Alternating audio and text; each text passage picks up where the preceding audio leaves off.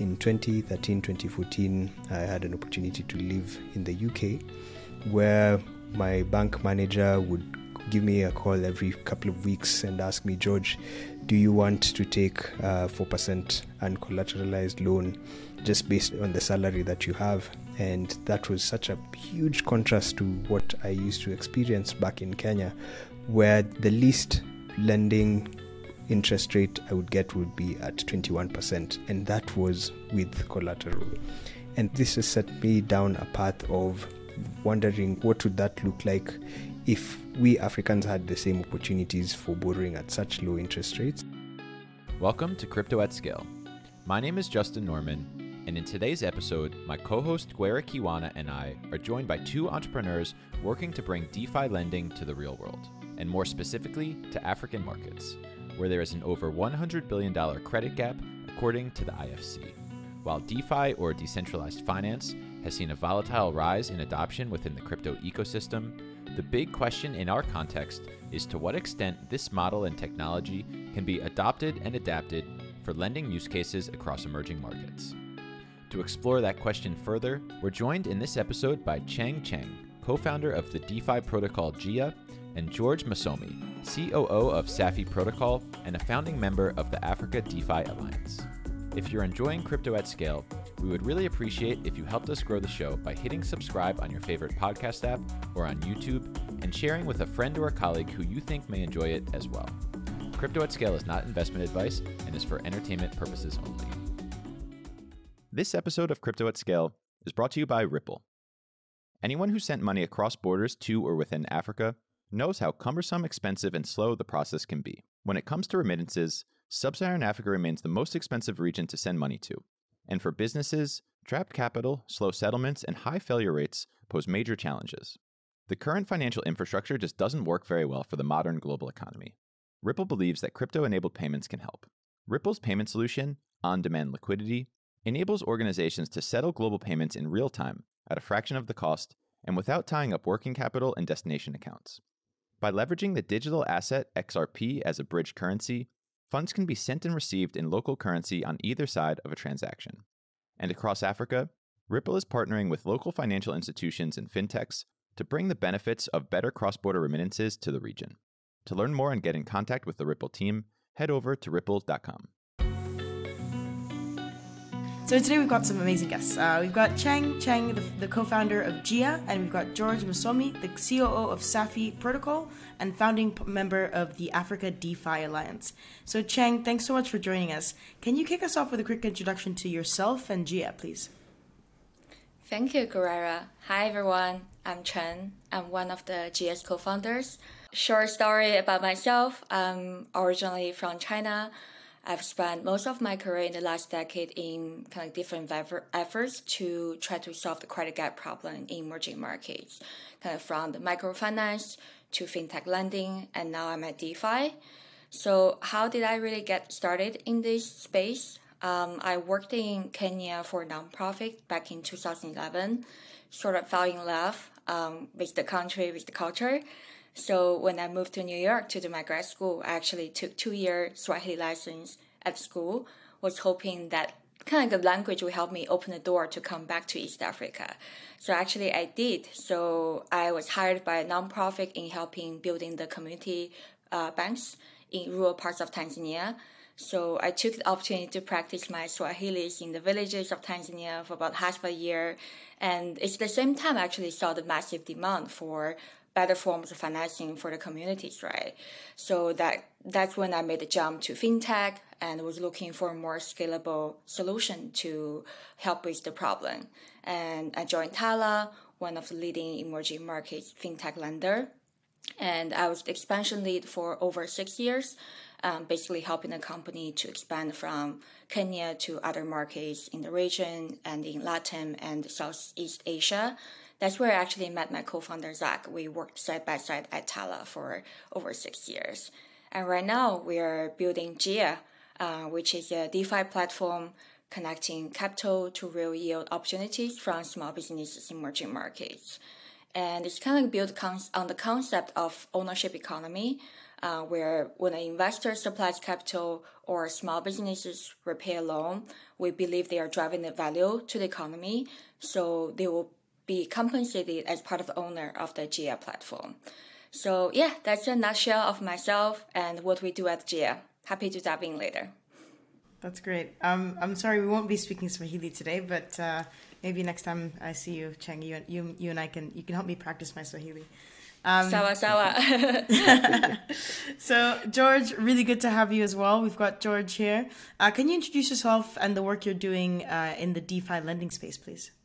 Absolutely. It's a pleasure to be here. Uh, first of all, just being in the presence of everyone in this space. It's such an honor. My name is George Mosomi. I'm the CEO and co founder for Safi Protocol, which is a DeFi lending platform that tries to bridge the liquidity gap in the energy sector in Africa and other emerging markets. And I also am one of the founding members of the DeFi Alliance, which I'll come to in a moment. But my journey in this space has been very similar to Cheng's. In 2013, 2014, I had an opportunity to live in the UK, where my bank manager would give me a call every couple of weeks and ask me, George, do you want to take a 4% uncollateralized loan just based on the on the salary that you have? And that was such a huge contrast to what I used to experience back in Kenya, where the little, the least uh, lending interest rate I would get would be at 21%, and that was with collateral. And that's this has set me down a path of wondering like what would that look like if we Africans had the same opportunities for borrowing at such low interest rates. And in that uh, journey or space, I had an opportunity to work in two very key organizations, which led me down the path of where I am right now. Uh, one of them is GridX Africa, where I was the head of business development, and we were basically doing commercial and industrial scale solar, and we were providing uh, long term financing for assets in the energy sector. And then on the other side, I had Pngme, which is where I was working as a head of uh, director of operations for Africa and later on uh, head of developer relations. And basically, we were trying to look at how can we provide more data in the space so that people who have the liquidity or the lending opportunities can have better information so that they can lower down lower their interest rates and I'll speak about that a little bit later. So right now I work at Safi. Safi is doing that uh, bridging of that, that liquidity, making sure that people here have as much access to the energy sector as possible. And at the same time, at the DeFi Alliance, we asked ourselves this general question: How do we get $100 billion uh, to MSMEs who are trying to look for alternative alternate financing, who would typically go to your bank and uh, be given ridiculous interest rates or even in some situations not be able to get the access to capital and that's what we're trying to solve for on the continent mm-hmm. so let's let's um, jump right into the weeds i want to sort of um, paint a little bit of a picture first about what um, the, the the credit landscape looks like on the continent. I think you both talked about it a little bit in your past experiences, but both of you having come from sort of fintechs trying to focus on this credit gap, I'd have to imagine those experiences led you both to DeFi and, and blockchain, and we'll sort of get into what you're working on today. But before we do, um, let's talk a little bit more about the, the just sort of current landscape for traditional lending. George, you just told a story about you know 21% with collateral. Um, but can we talk about what are some of the other challenges of what it looks like today? You know, some of the challenges in terms of data, credit worthiness. I know, um, you know, in your role at Pngme, you were focused a lot on the, the data element of it as well. And, and Cheng, will will ask you the same question, I suppose, from Tala and, and a data perspective. But um, can we can we talk about why this sort of problem exists and what are the the the challenges in terms of um, you know creating greater credit worthiness or, or, or, better credit scoring, better access to data, greater greater credit um, infrastructure for the continent. Yeah, yeah, th- thank you, Justin. I think one of the things you've mentioned is one of the critical pieces, and that was just the lack of access to data. So, if you go to a financial institution, if you go to uh, either a SACCO or and a SACCO is a savings and credit and cooperative society, or if you go to a microfinance institution, typically they would want to have at least six months of you interacting with them as an organization. And this is where the biggest gap happens in the continent, where most people don't have your traditional bank account. I got my first bank account by good chance because I was in university and Barclays Bank approached us. We opened our student accounts. But the first time I actually put in money into that account was maybe six years later. And this is the scenario that you have with most people. If they have a bank account, it's only when they got into formal employment. And so you have the question as to are all these people who are who exist in this society, is it that they do not have money that they're interacting with on a day-to-day basis? But that's that's not the reality. The reality is that there's a layer of information that's not potentially being covered by the traditional lending uh, lending data sets. And so when Pngme actually Pngme had a very interesting start. It started as a micro lending facility in Tanzania as well, uh, probably around the same time Cheng was operating in that area. So our co-founders realized that you know they're, they're unable to give good credit because they cannot figure out the right credit scores based on the traditional information that they have. If you want to speak to a farmer, all that you have is maybe the farm inputs that they've been having over the last uh, one year, but you are not necessarily seeing them debiting and crediting into their bank accounts. And so they set out to create an alternative credit scoring opportunity, and this is this just entailed looking at alternate data.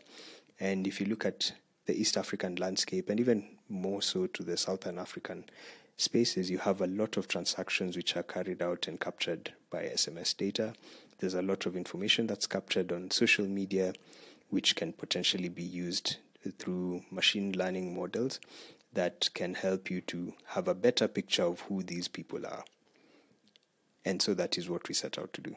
Yeah. And Cheng, I, I know sort of from a B2B perspective, from your experience at Tala, I think the story was similar in terms of you know this big question about credit risk assessment and using alternative data sources. So, can you speak a little bit to again in this context of you know this credit gap that you're trying to solve? What your experience was like in the sort of more traditional fintech space before we then get into how DeFi addresses some of these challenges. Yeah, definitely. I think the way I would break down kind of the spectrum of like B2C lending is by looking at where the individual consumers or small business, like who are our prime customer, are getting credit today and how they are being assessed. I think George already kind of touched upon a couple main sources, right? The traditional banks still are there and there are fintech lenders and SACCO, which are the community financing, is a huge component of that. And look at the banks, right? The first, like the, the, the player has been always been there. I think these days more and more banks have become, they have forced being forced to become more forward looking, start partnering with the fintech lenders, leveraging some sort of alternative data to provide smaller ticket loans. But if you look at the overall activities, um, talking to the business owners, look at market data, they are still really, really conservative in terms of credit assessment. I guess that kind of speaks to the, the, the brick and mortar model they works. For them to underwrite a loan, the cost is really high, right? They have to have like in-person appraisal, all the processes. So for the banks to issue loans like less than 10,000 K USD, that is not economically viable, um, like to do smaller loans. And that's why most time they have to, in today's world, they still ask for collaterals and only lend to establish the businesses. So the, the bank loan is not really accessible to the smaller, like the smaller businesses or consumers um, because of the way they underwrite. And then come to the world of like the Tala, the fintech uh, lenders. That's kind of like where I personally saw how technology could digitalize underwriting and be able to scale in such a short span of time, right? Tala, when I joined Tala back in 2015, we have about a couple thousand borrowers in Kenya. And just over six, seven years, Tala has six million borrowers across three continents. And anyone kind of with a phone could get like a $20 loan in a few minutes. Um, and that's where like uh, the underwriting is kind of done by a mobile app where the lenders could collect alternative data that George mentioned, uh, like popular signals like by the lenders, like for example, what the usage of your device, your GPS route throughout the day, your payment behavior as you let up with the system. But there's also like fundamental challenges, like it still exists with the, the digital lenders, right? and they're taking huge risks. Um, there's only so much data mobile could tell you about someone's willingness and ability to repay. So what happens with the fintech lender, they have to bake the high risk into the interest rate charge. So typical digital lender would charge somewhere 10 to 15% per month to cover the lending risks and acquisition costs, right? And because of the limited data, they would, could only lend at very smaller amount. That's why you only see people get like a $10 loans up to like maybe $100, $200 and then which can lead to the borrowers like the many of the small business borrowers they need a couple hundred dollars or even more to be able to make the money useful for their businesses. So they end up doing like loan stacking taking multiple loans from multiple lenders and all the interest rate add up kind of eating their business revenue. That's where kind of the vicious circle became right? And then they have no loyalty to any of the lender at all in the end of the day. So that's kind of the a lot of were in the news in the last couple years uh, across different markets. And before I finish, like I think one thing like George really mentioned is really important is like the community banks, right? It's actually the most popular form of lending I've seen, right? Every Tala borrowers actually has already been one, at least one or multiple members of the SACCOs and CHAMAs, like community organizations. And it's not just in East Africa, right? If you look at like LATAM, it's called Tandas, and the in the Philippines, and Chitfund in the in India, right? So like people love that because you as a group of friends or people who know each other, you put your money saved together and you borrow from the pool. And in the end of the year, you will share dividends. So you have some sort of ownership to that compared to your banks or compared to your digital lenders. So yeah, that's actually what inspired Jia and um, to have our model. But I think that's kind of in a nutshell of like different players playing the space uh, uh, in the in solving the, the credit gap. I think definitely solving the credit gap is it's a big tough problem. It's like you know to break down and understand. I think you know looking at it from the last mile perspective. So like I think George, you've done a great job explaining a little bit more about like assessing credit risk. Cheng, you've explained a little bit more about the, the struggles that, that borrowers uh, face and also the lenders themselves are facing. But if we maybe zoom out a little bit and, and look at, at, at you know the, the beginning side of, of, of this of, of, of, the of the credit story, which is like you know where the where the loans originate, where the debt originates from, and you, you made a great a great point about how uh, lenders will have to bake in uh, that risk into the price, and that's why we see such high interest rates. So, uh, because you know the, the, the people that they're borrowing from uh, to, to, to lend the, the money out are are pricing that risk really high because they just don't understand the market. They don't understand the the, the borrowers' profiles. Um, so it's just you know it's, it's a lose situation from from from the origination. But um, let's go into a little bit more of a, a looking forward, uh, you know, kind of perspective. So let's let's ask the obvious question: How does DeFi address the challenges that you've both discussed? Um, so I think there's a few dimensions uh, to explore and think about them across a few vectors. So using stablecoins, you know, the use of stablecoins, collateralization. So George, you've mentioned, uh, you know, uncollateralized loans versus collateralized loans and, and the price of that. Um, interest rates and, and how those work. Uh, different borrower pools and, and you know how, how credit risk is, is assessed for on lenders and their borrowers. So Cheng, we'll start with you you've worked uh, with Jia in, with specific segments of borrowers um, in and in the healthcare and the education space. What what about Jia's solution solves their unique challenges? And can you explain a little bit more about why you targeted those two segments? Yeah, definitely. So uh, Jia's mission is really trying to solve the problem how to provide affordable, accessible business financing uh, to smaller businesses like the in the sectors of education or uh, the medical field. Those are the two sectors we started with, but we're definitely expanding beyond that to serve business uh, credit gaps. So overall, if you look at the like global data, it's like five trillion credit gap ha- is there that has not been adequately addressed by the existing institutions. And but if you look at it, like zoom in to like the borrower level, right? What does it really mean when we talk about the credit gap, right? I think maybe helpful to take example of one of our borrowers. In the first borrower, who her name is Diana. She runs a clinic uh, called Heavens Park. It's in Kasarani, uh, in Nairobi. She's like very typical small business owner, often has like liquidity crunch where she needs capital injection to keep her clinic stocked with medicine. Or every now and then she wants to introduce new testing equipment to meet the needs of the, the neighborhood. Um, so she go she has gone to banks a number of times who requires collaterals and it's very lengthy processes. So she wasn't easily to get a loan there. So that's where Jia kind of comes in. We want to, I think in the end of the day, it's less about, I, we think of like DeFi and crypto as a tool to solve the problem, right? But in the end of the day, we have to meet customers where they are and the banks could not serve Diana because a lot of problem we mentioned, the, the, their underwriting procedures not meeting them where they are. So that's why Jia, like our approach is partnering with a company like Ilara Health, who is providing inventory management services to clinics like Diana where Ilara has a good amount of data about Diana's like clinic, their her transaction history, how often she purchased medicine equipment, uh, how much she sells, and to whom, and those are the data could help us to under, underwrite Diana and then provide a supply chain financing to her. That means like we open a line of credit for Diana to get medicine on credit via Ilara Health. And when Diana takes out Jia credit and repay on time, Dana will be rewarded with the, something called Jia points um, for her good like on time repayment. And she might not know like Jia points is actually effectively Jia token representing the Jia ownership. But she know like having Jia point could enable her to get higher credit line, lower interest rate, and in the future she can use it as a collateral to unlock higher credit amount or potentially bring other people into the Jia network to borrow where she could earn actual extra income.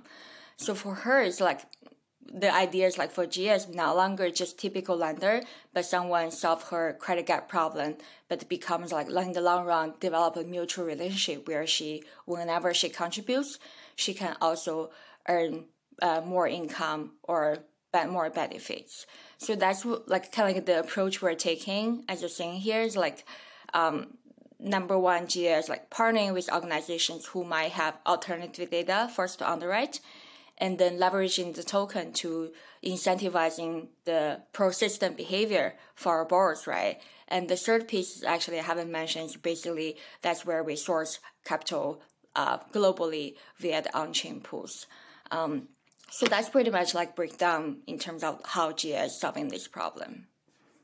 I think that's I think that's really fascinating, especially you know the, the going after that specific segment. Um, you know you know that these these these kinds of borrower profiles they need that capital and like they're gonna get it in, in one way or another. And and it's you know and it's maybe just a matter of giving them an opportunity that makes it easy for them to, to acquire it but also incentivizes good behavior um, the behavior that they're going to have anyway because she runs a clinic which you know she can't really close.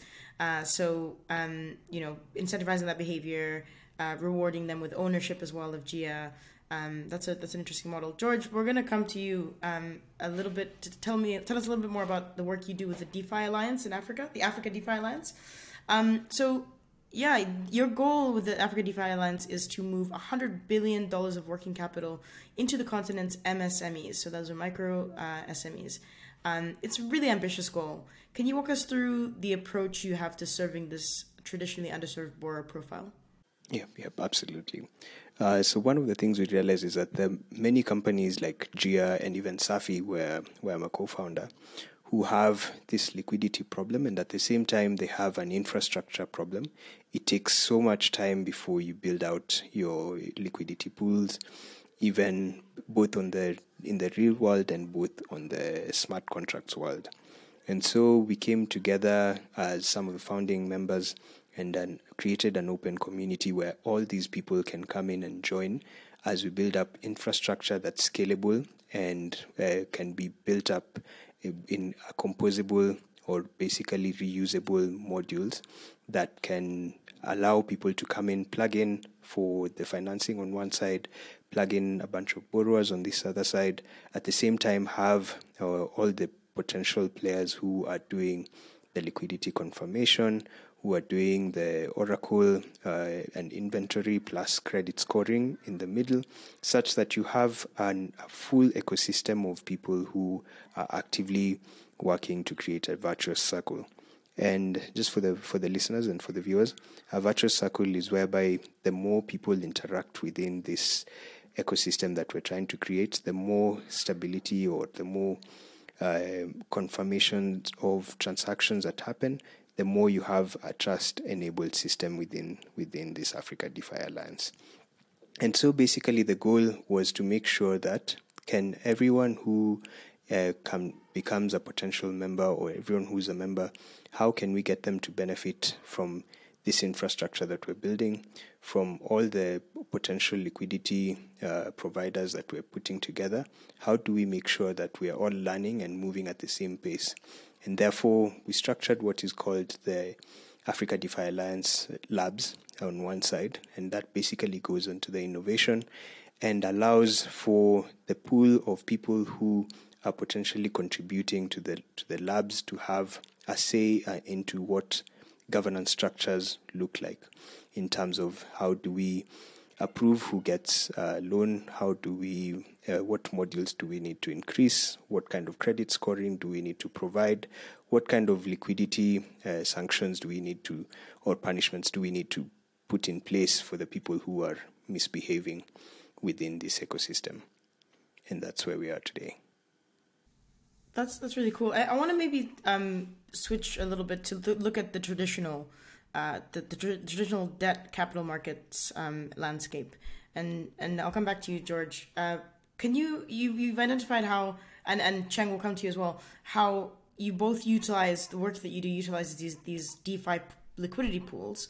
Um, can you explain a little bit about what the tr- you know the, the liquidity pools that are using DeFi right now is maybe the it's, it's the new iteration of of how debt is sourced.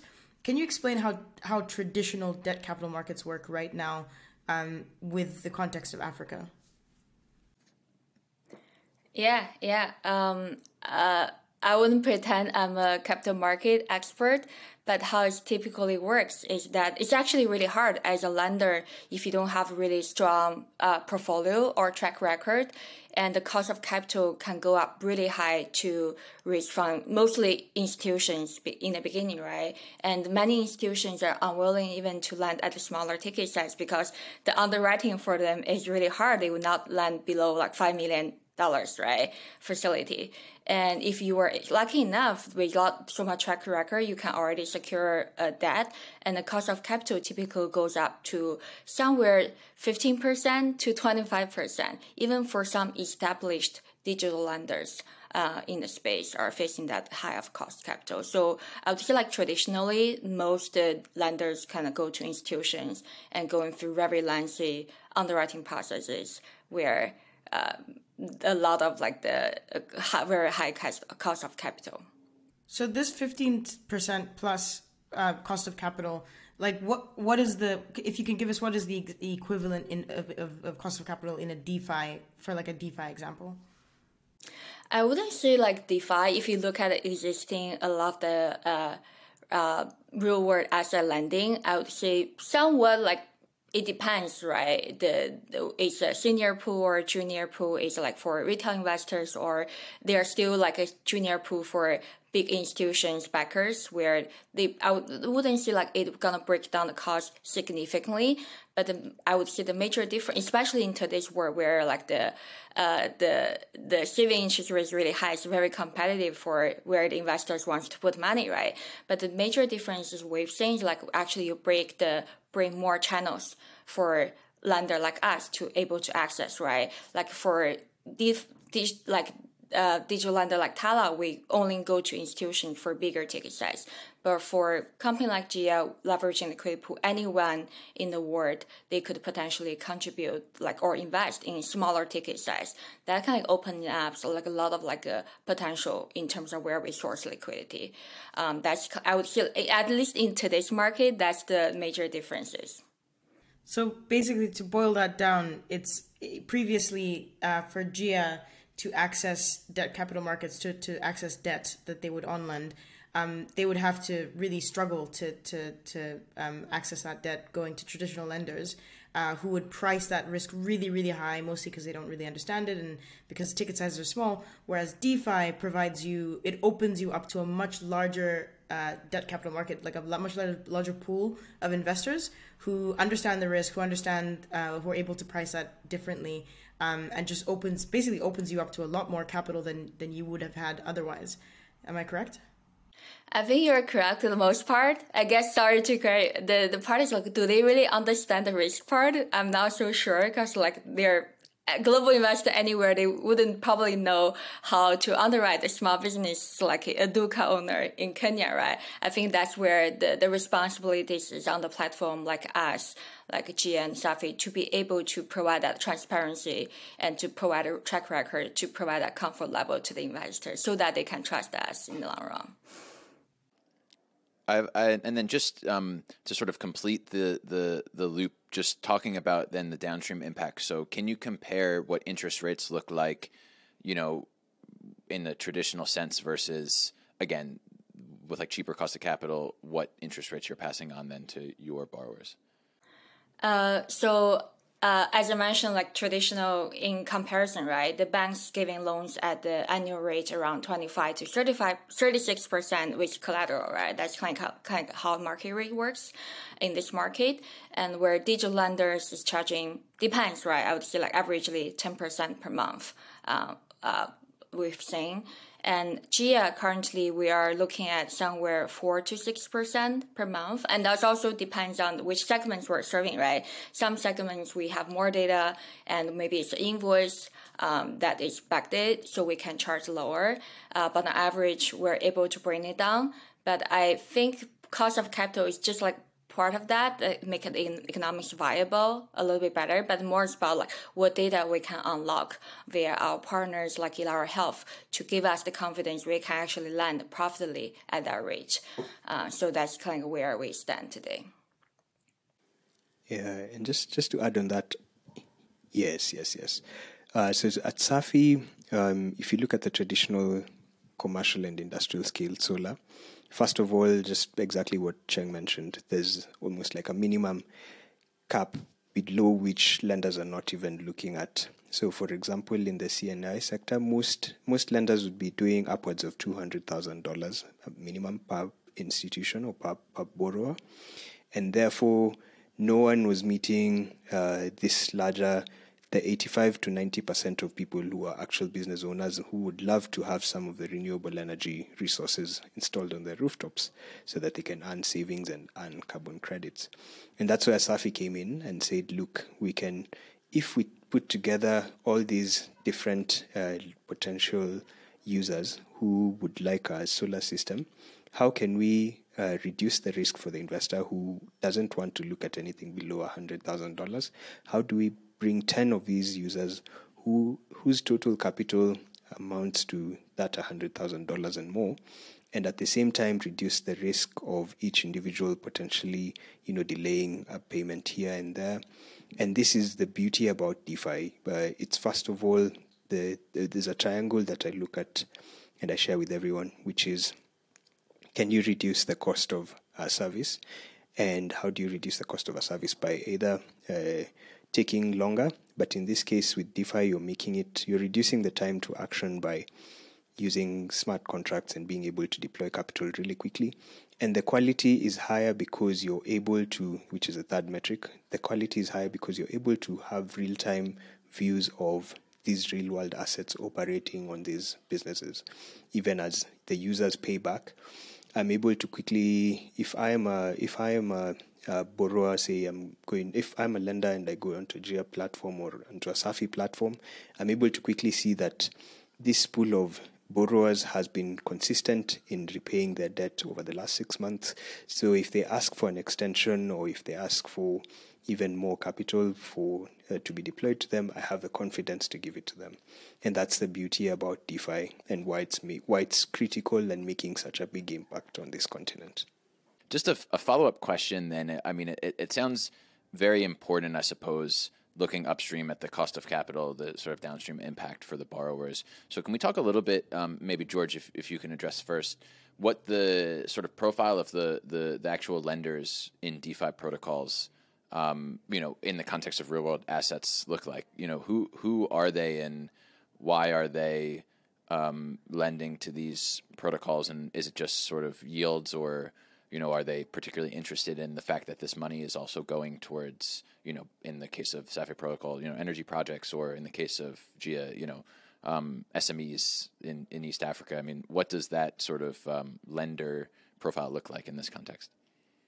Yeah, that's a really good question. It, in our sector, in the energy space, it, it you have two typical investors. One is who's looking for yield, and then you have one who's looking for yield plus impact.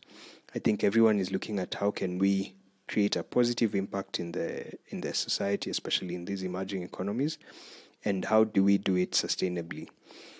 And this is your typical profile of one of the investors, and the second one is the one who's purely impact led. You know, they've seen where there is an opportunity for creating sustainable development. How do we make sure that if a farmer is trying to expand his dairy business, does he uh, have the opportunity to do that, say, by adding cooling and storage or adding a processing facility?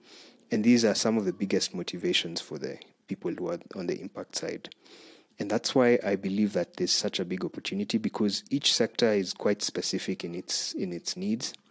And if more people can address very sector specific um, outcomes, then we'll be able to serve these sectors very, very well.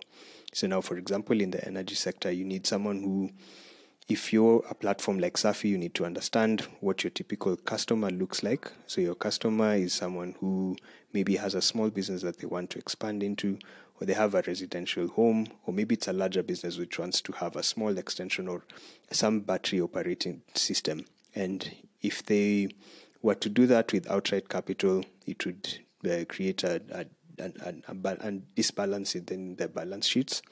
So we are coming in to provide longer term asset purchase, uh, asset finance agreements, which can potentially help them to just cover their month to month power needs without necessarily destroying their the way that they operate their businesses.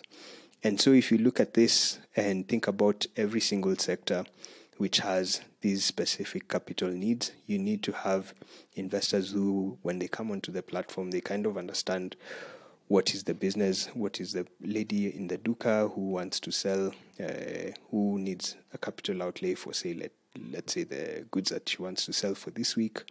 And therefore, you have the comfort of giving that specific credit at a percentage that is amenable to them. Mm-hmm. And I'd, I'd, have to imagine also um, and perhaps this is obvious, but in the context of DeFi and sourcing lenders, the other opportunity is just that the capital source is, is global, whereas I suppose in the traditional financial services sector, you know, to, to get lenders into Kenya, even if they're from abroad, you know, has a whole range of sort of forex considerations and all of the rest. And you know, perhaps that's the, the beauty of stablecoins, which is perhaps why we talked about it episode one. Um, Cheng, I, am curious to know if in Jia's context that's that's what you're seeing uh, that the source of capital is coming from sort of anywhere and, and everywhere, and certainly making it easier to then source capital for um, these these downstream borrowers as opposed to again the the sort of TradFi experience.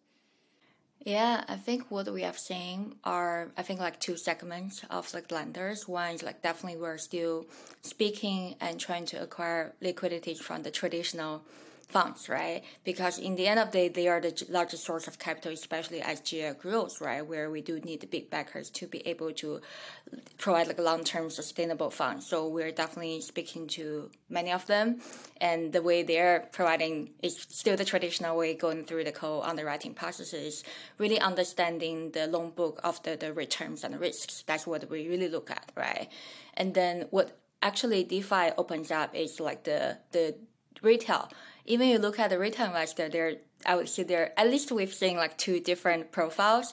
One is more of the retail who are more looking at the speculative side of the things, where they want to be early part of like the platform they invest so they can look at potentially gain the Jia token so ha- have some upside in the future. There are definitely a lot of that we have seen.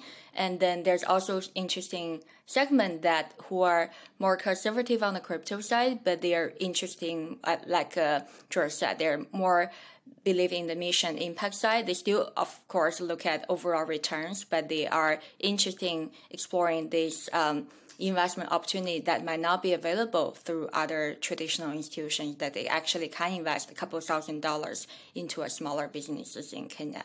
That's something pretty new to them. And we've definitely seen people who are coming uh, from that like, mentality. So yeah, I think like from the retail side, those are the two that used not to be open to us. Now we have seen people uh, express interest in and investing into Jia.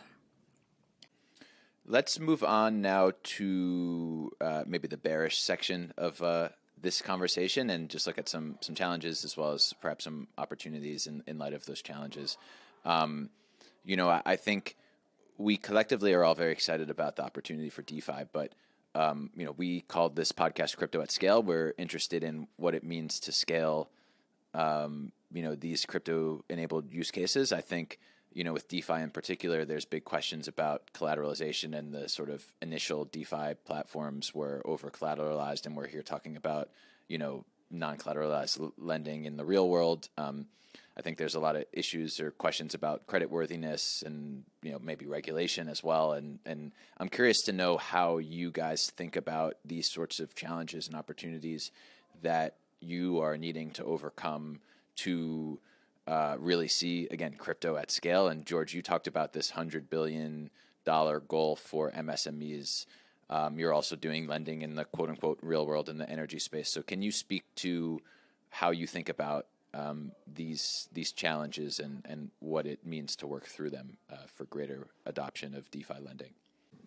Uh, thank you, Justin. I think one of the one of the biggest things we're addressing, at least, if I may start from Safi before coming into into the DeFi Alliance. At Safi, you know, we, re- we realized we're backing people, we're, we're providing a platform whereby you, as Justin, can go in, uh, request for a solar system from a solar developer who knows these systems in and out. Then they potentially have the chance to build that system on your rooftop, and then you earn the benefits of the solar, and then you pay back the investors over let's say one or two years. Now, the good thing is that when you have this ecosystem of experts, say, for example, the solar developers, you have also the opportunity for them to be responsible. Create a responsibility ecosystem whereby if this developer builds a shitty system, so, sorry for my language, it means that he will not have a, an opportunity to either get a loan to build another system and this is written on chain, and thus and thus you incentivize this uh, solar developer to have to create a good system because the customer can say that you know I am and I am getting the electricity that I paid I'm paying for or I have paid for, and this virtuous circle which I mentioned earlier uh, is just a critical element as to how do we make sure that as you connect either uncollateralized ecosystems or even with some form of collateral, say, for example, the real world assets that are written on chain. As you tokenize them, how do you make sure that you're uh, putting them on on chain books and removing them from on off chain book on chain books when they have completely been paid for? It just creates a whole larger ecosystem of accountability. And the same thing where we're look, we're looking at the same thing when you go into the Africa into the um, Africa DeFi Alliance, whereby we are seeing more and more of the participants who are coming in, making sure that um, as you create more ecosystem players, you have people whose new roles coming up, which are assisting with the fluidity of or of the liquidity moving from point A to point B. Hmm. And Cheng, I, I think I, I want to ask you sort of the same question about the challenges. And I think in your context or in Jia's context in particular, you talked about the ownership economy and this idea about incentivizing repayment. And I know repayment has been a really difficult thing for the consumer lending apps. Um, you know, like your former employer as well. So um, I'm I'm curious, just from a challenges perspective, is the repayment maybe one of the biggest ones that you guys are thinking about, and how you incentivize uh, for that through the rewards program, and what does it even mean to sort of convince your borrowers to see value in the rewards and to sort of change this behavior? And are there any other challenges, I suppose, beyond that as well that you're thinking about um, in terms of you know adoption at scale? Yeah, I think the uh, looking at like adoption at scale, like the like it's like in if it's very simple, it's a lending activity, right? We talk about it's like what you be able to lend is like do you have sufficient data or do you have good quality of collateral, right? And then coming back to think about like scaling uh, DeFi, right? Basically, two things need to happen. One is like not very specific to DeFi. It's just specific to lending, right? How do you underwrite? Um, and how do you solve the problem of data or collateral? And then the second step is if you could actually underwrite and solve that, and then how do you actually leverage DeFi to scale that, right? So that you can potentially bring these activities on chain and then unlock more options to borrowers and more investment opportunities for investors on chain, right? So on the first problem, I think you mentioned like that's where like the underwriting is like we're not innovating like per se in terms of like a um, compared to anyone else, we're just like combining the wisdom of what is already available in terms of underwriting, um, looking for more data through the partners, looking for more social proof data from the borrowers themselves, leveraging the model of like the SACCO, and so that we can potentially like underwrite. And then when it comes to the second step, I think you mentioned that if you can potentially underwrite, people can repay. How do you leverage the DeFi framework to actually scale it, right? And a couple things we're doing is like um, starting when people borrow and repay, we start creating like on-chain footprints for them of their borrowing histories, right? So it's actually become, you can think in the future where um, someone has a good reputation with Jia, we can issue an NFT that representing their on-chain identity that they can use it to go to other lenders, other services to unlock more opportunities, right? And then we can also in the process, as some of the small businesses, they do have invoices, we can start tokenizing those receivables invoices so that put on chain to unlock more liquidity and capital. And then you mentioned about the Jia token as like rewards, which could be used, have a lot of utility. Um, and for the borrowers, like they don't care whether it's a crypto or anything. They just want to what they only care about where do I get cheaper loans, right? So that's why we're really tying the token rewards to their behaviors. Like if you're repaying on time, you're getting the Jia points, and what Jia points gives you is like bigger loans and cheaper rate and the opportunities for you to bring other quality borrowers and you can get additional income over that. So something tied into the things they already understand. So hopefully that will uh, encourage the behavioral change to have them become a long-term relationship with Jia instead of like a transactional relationship that they have today with other digital lenders. Yeah, and just one quick follow up on that point.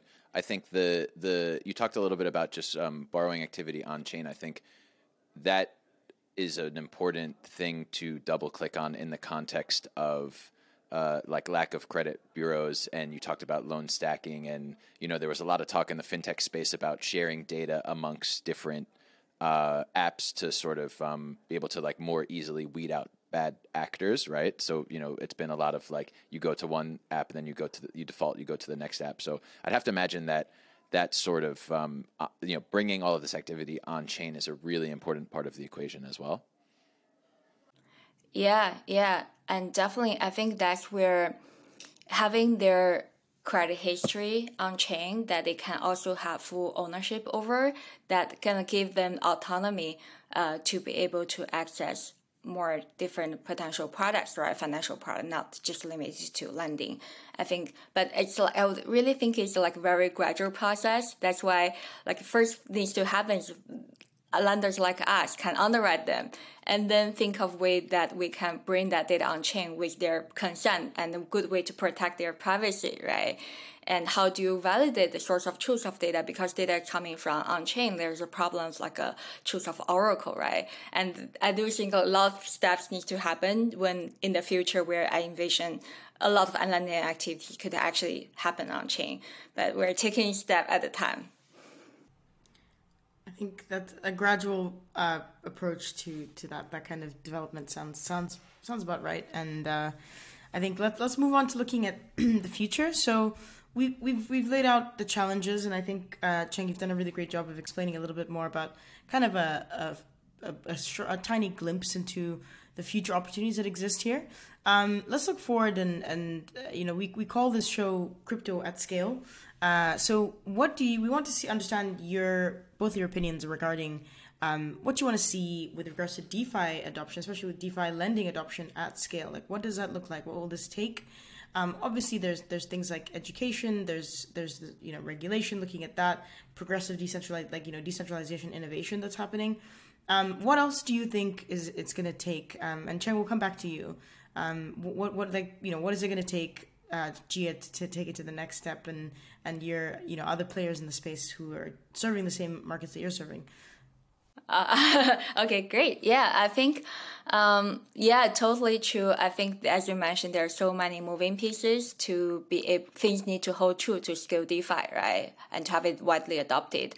Personally, I kind of lean towards the opinion that like with massive adoption of this type of new technology, it's not like a linear progress, right? I know like things I just mentioned, like things will take a gradual step, but sometimes it's like reality is like there's some core infrastructure gradually become ready that make adoption possible. And then like a killer app will show up to educate market while the rest of things can gradually catch up, right? We have seen that, like especially in previously with the social media fintechs, like, like the, that's what we've seen, right? And then the regulations gradually catch up. But with, with where the world is, you can never be so sure, right? Especially if you like a crypto, the regulations are already jumping ahead in many markets to which kind of it's one of thing you have to consider as you scale DeFi.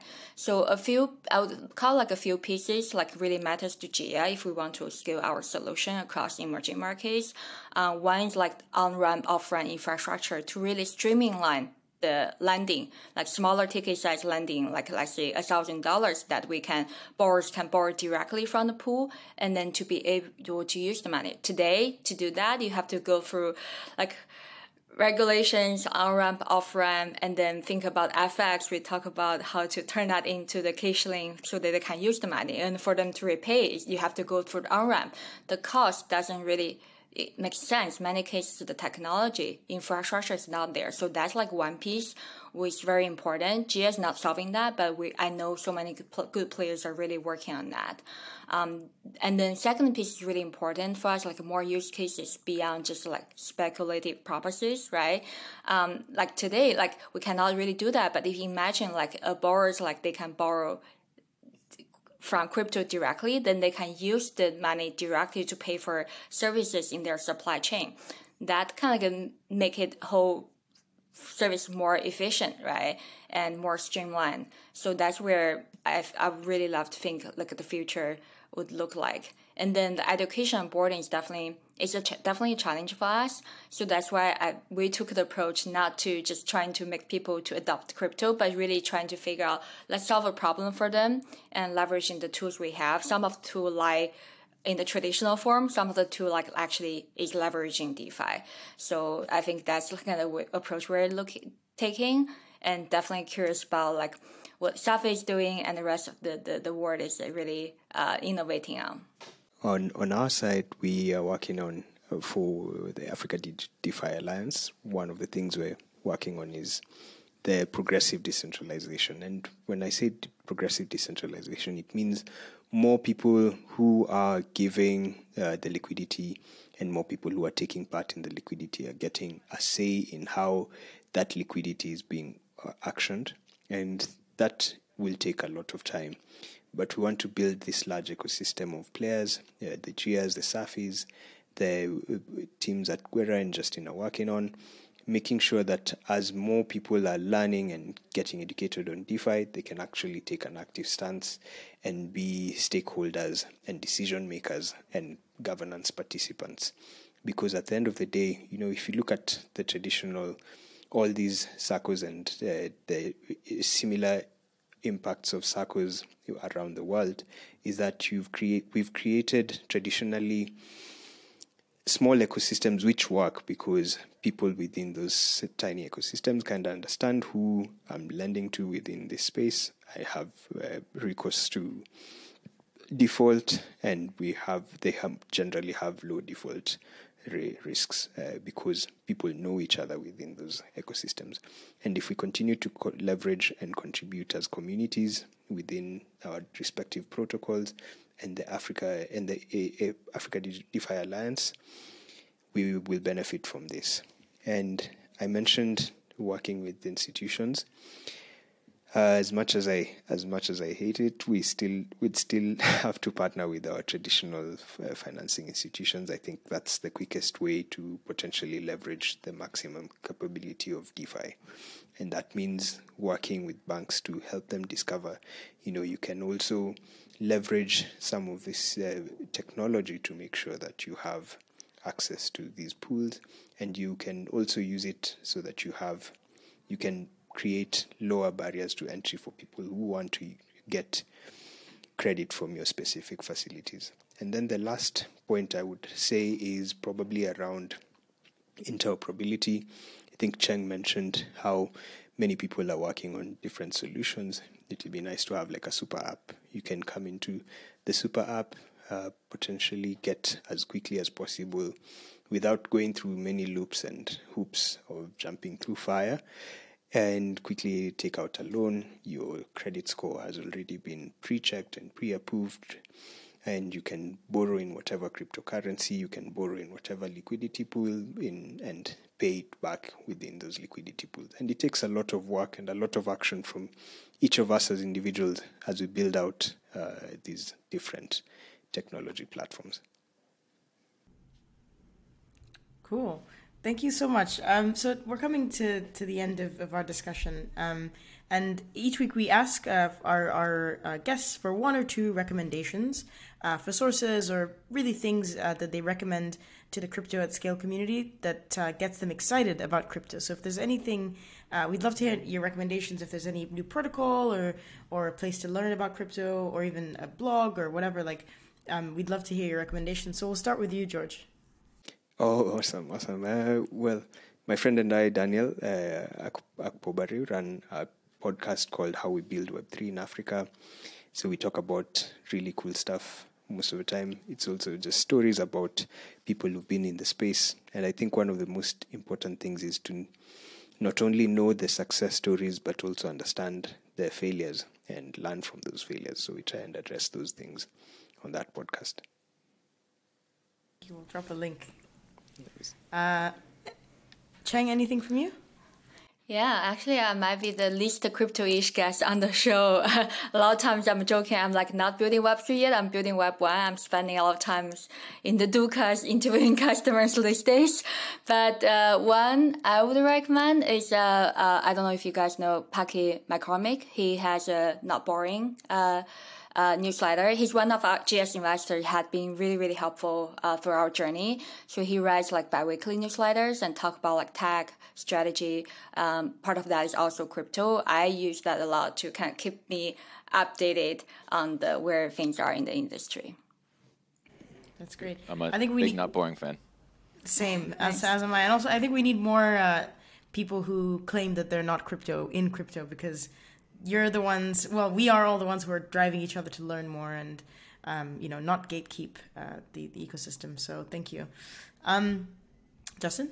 Cool. Yeah i think that wraps up our discussion. So thank you both of us for joining us today. This was a very fun conversation. I know i learned a lot. And i'm excited to see um, all the work that you guys are doing uh, come to fruition in the near future. So where can people find out more about you and your companies george? Uh, come to safi.eco and then from there you'll see all our cool docs, our communities on Discord. You'll get all the links Great. there, safi.eco. Uh, it's jia.xyz. You'll find the latest about us. Great. And you can find more about us on Twitter at Crypto at Scale. And if you enjoyed this episode, please do hit that follow button on your favorite podcast app or YouTube and share with a friend or colleague who you think may enjoy it as well. Cheng and George, thanks so much for joining us.